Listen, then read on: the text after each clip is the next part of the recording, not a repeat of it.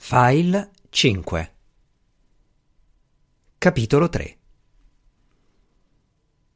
Vietnam Il massiccio locomotore diesel si avvicinava da nord, rallentando in prossimità dello scambio alla periferia di Hue.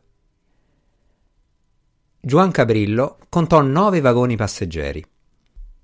In base alle istruzioni dei draghi fantasma, lui ed Eric Stone dovevano salire a bordo al volo dal momento che fermare il treno avrebbe richiamato troppo l'attenzione.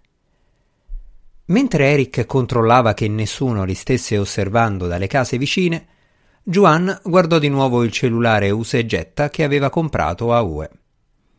Nessun messaggio da Eddie. Forse gli avevano sequestrato il telefono, oppure si trovava in una situazione che non gli permetteva di mettersi in contatto con loro. Ancora non abbiamo notizie dalla nostra simpatica talpa di quartiere, notò Juan. Che sia andata sottoterra? Come tutti gli operativi della corporation, Eddie Seng aveva un chip ipodermico impiantato nella coscia.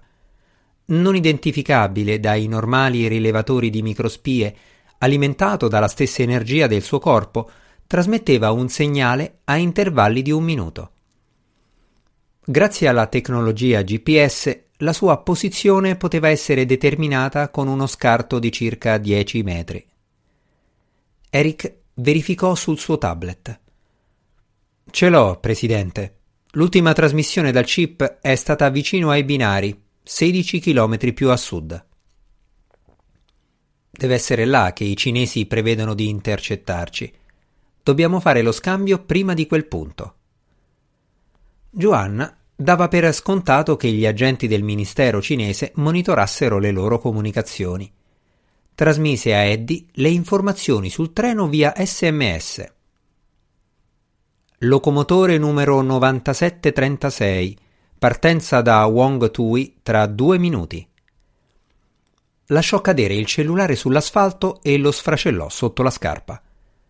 Eric lo guardò senza dire una parola. Era chiaro che Juan non voleva che gli agenti dell'MSS scoprissero che il presunto contatto di Eddie non si trovava ancora a bordo del treno insieme ai draghi fantasma. Come tutte le missioni affidate alla corporation, anche questa non poteva essere gestita in proprio dal loro cliente.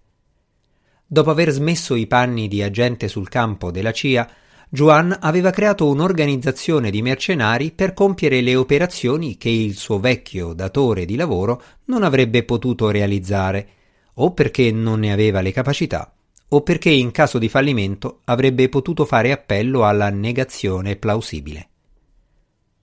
La corporation accettava anche altri clienti, a patto che i loro obiettivi non fossero in conflitto con gli interessi degli Stati Uniti. La missione di quel giorno era stata ordinata direttamente dall'alto.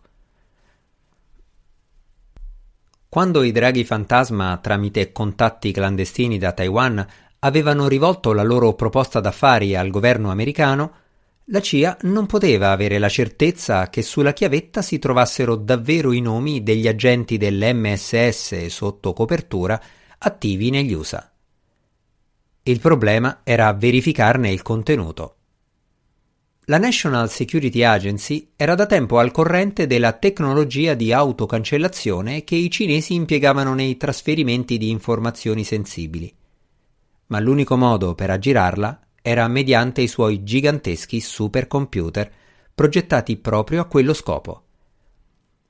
Se Juan avesse cercato di verificare i file all'interno dell'unità utilizzando un computer portatile, senza volerlo li avrebbe cancellati Pertanto non poteva sapere se con i 50 milioni di dollari dei contribuenti stava per comprare dei segreti di Stato oppure la lista della spesa del Premier. Per questo Eddie era dovuto entrare in contatto con l'MSS per essere sicuro del contenuto della chiavetta. Dalle informazioni che aveva procurato alla corporation risultava che il controspionaggio cinese stava preparando un piano rischioso per intercettare lo scambio e recuperare i file. A quel punto Juan aveva la conferma che la merce messa in vendita dai draghi fantasma era autentica.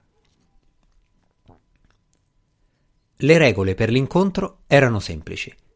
Quando il treno rallentava allo scambio ferroviario, Juan ed Eric dovevano saltare a bordo dell'ultimo vagone, quindi dirigersi verso la carrozza ristorante al centro del convoglio. Con tutta probabilità dei membri della triade li avrebbero tenuti sotto controllo o ci sarebbero state delle videocamere nascoste mentre passavano da un vagone all'altro. Una volta verificato che fossero soli e disarmati, la transazione avrebbe avuto luogo. Loro si sarebbero impossessati della chiavetta, mentre un bonifico di 50 milioni da parte del governo statunitense sarebbe stato effettuato su un conto indicato dai draghi fantasma. Poi il treno avrebbe rallentato a un altro scambio, consentendogli di scendere. Presidente, disse Eric guardando il proprio cellulare. Ho ricevuto da Link e Marfa. Sono pronti. Allora diamo inizio alla festa. Il loro aspetto era stato concepito per non destare sospetti nella triade. Eric era uno dei membri più giovani della corporation, pur essendo un veterano dell'US Navy. Durante il suo breve periodo di servizio si era occupato di sviluppo tecnologico e la sua aria da nerd informatico era realistica in ogni dettaglio. Capelli ben pettinati, occhiali neri, camicia azzurra button down, pantaloni cachi spiegazzati. Il suo compito era verificare che l'oggetto dello scambio fosse davvero un'unità flash drive criptata dell'MSS. Eric non doveva apparire come una possibile minaccia. Dal canto suo, Juan, con i capelli biondi, la bronzatura da surfista che risaliva ai tempi della California e il fisico da nuotatore, emanava una certa sicurezza di sé. I draghi fantasma dovevano aspettarsi che della compravendita si occupasse un operativo ben addestrato, ma anziché presentarsi prevedibilmente in giacca e cravatta, Juan aveva optato per una camicia a maniche corte, un paio di jeans e scarponi. Quando il locomotore passò scoppiettando, il macchinista vietnamita li guardò in malo modo Giovanna si sorprese degli arredi eleganti delle carrozze mentre sbirciava attraverso i finestrini in cerca di membri della triade. Non solo i draghi fantasma erano abbastanza influenti da riuscire a procurarsi un treno, ma a quanto pareva volevano che lo scambio avvenisse nel lusso. A bordo dei primi due vagoni non si vedeva nessuno, mentre nel terzo le tendine erano tirate. La carrozza ristorante, dove era previsto l'incontro, era la quinta. I vagoni successivi erano vuoti come i primi. Quando l'ultimo passò davanti a loro, Eric saltò a bordo seguito dal suo capo. È ora di incontrare i nostri anfitrioni, disse Juan. Mentre il treno accelerava, tornando alla velocità di crociera, i due americani avanzarono lungo i corridoi. Juan scorse le videocamere nascoste tra gli impianti di illuminazione, ma finse di non essersene accorto. Immaginò che trasmettessero un segnale wireless ai draghi fantasma, preoccupati di qualche possibile inganno.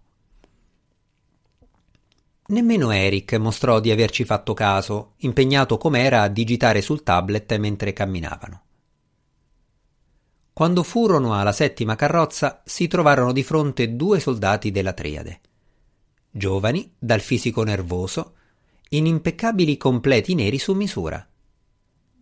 Entrambi erano armati di pistole mitragliatrici Brugger Tomet MP9, poco più grandi delle normali semiautomatiche, ma in grado di sparare in full auto. Non molto precise, tuttavia letali in uno spazio ristretto come quello di un vagone ferroviario. I due ospiti alzarono le mani.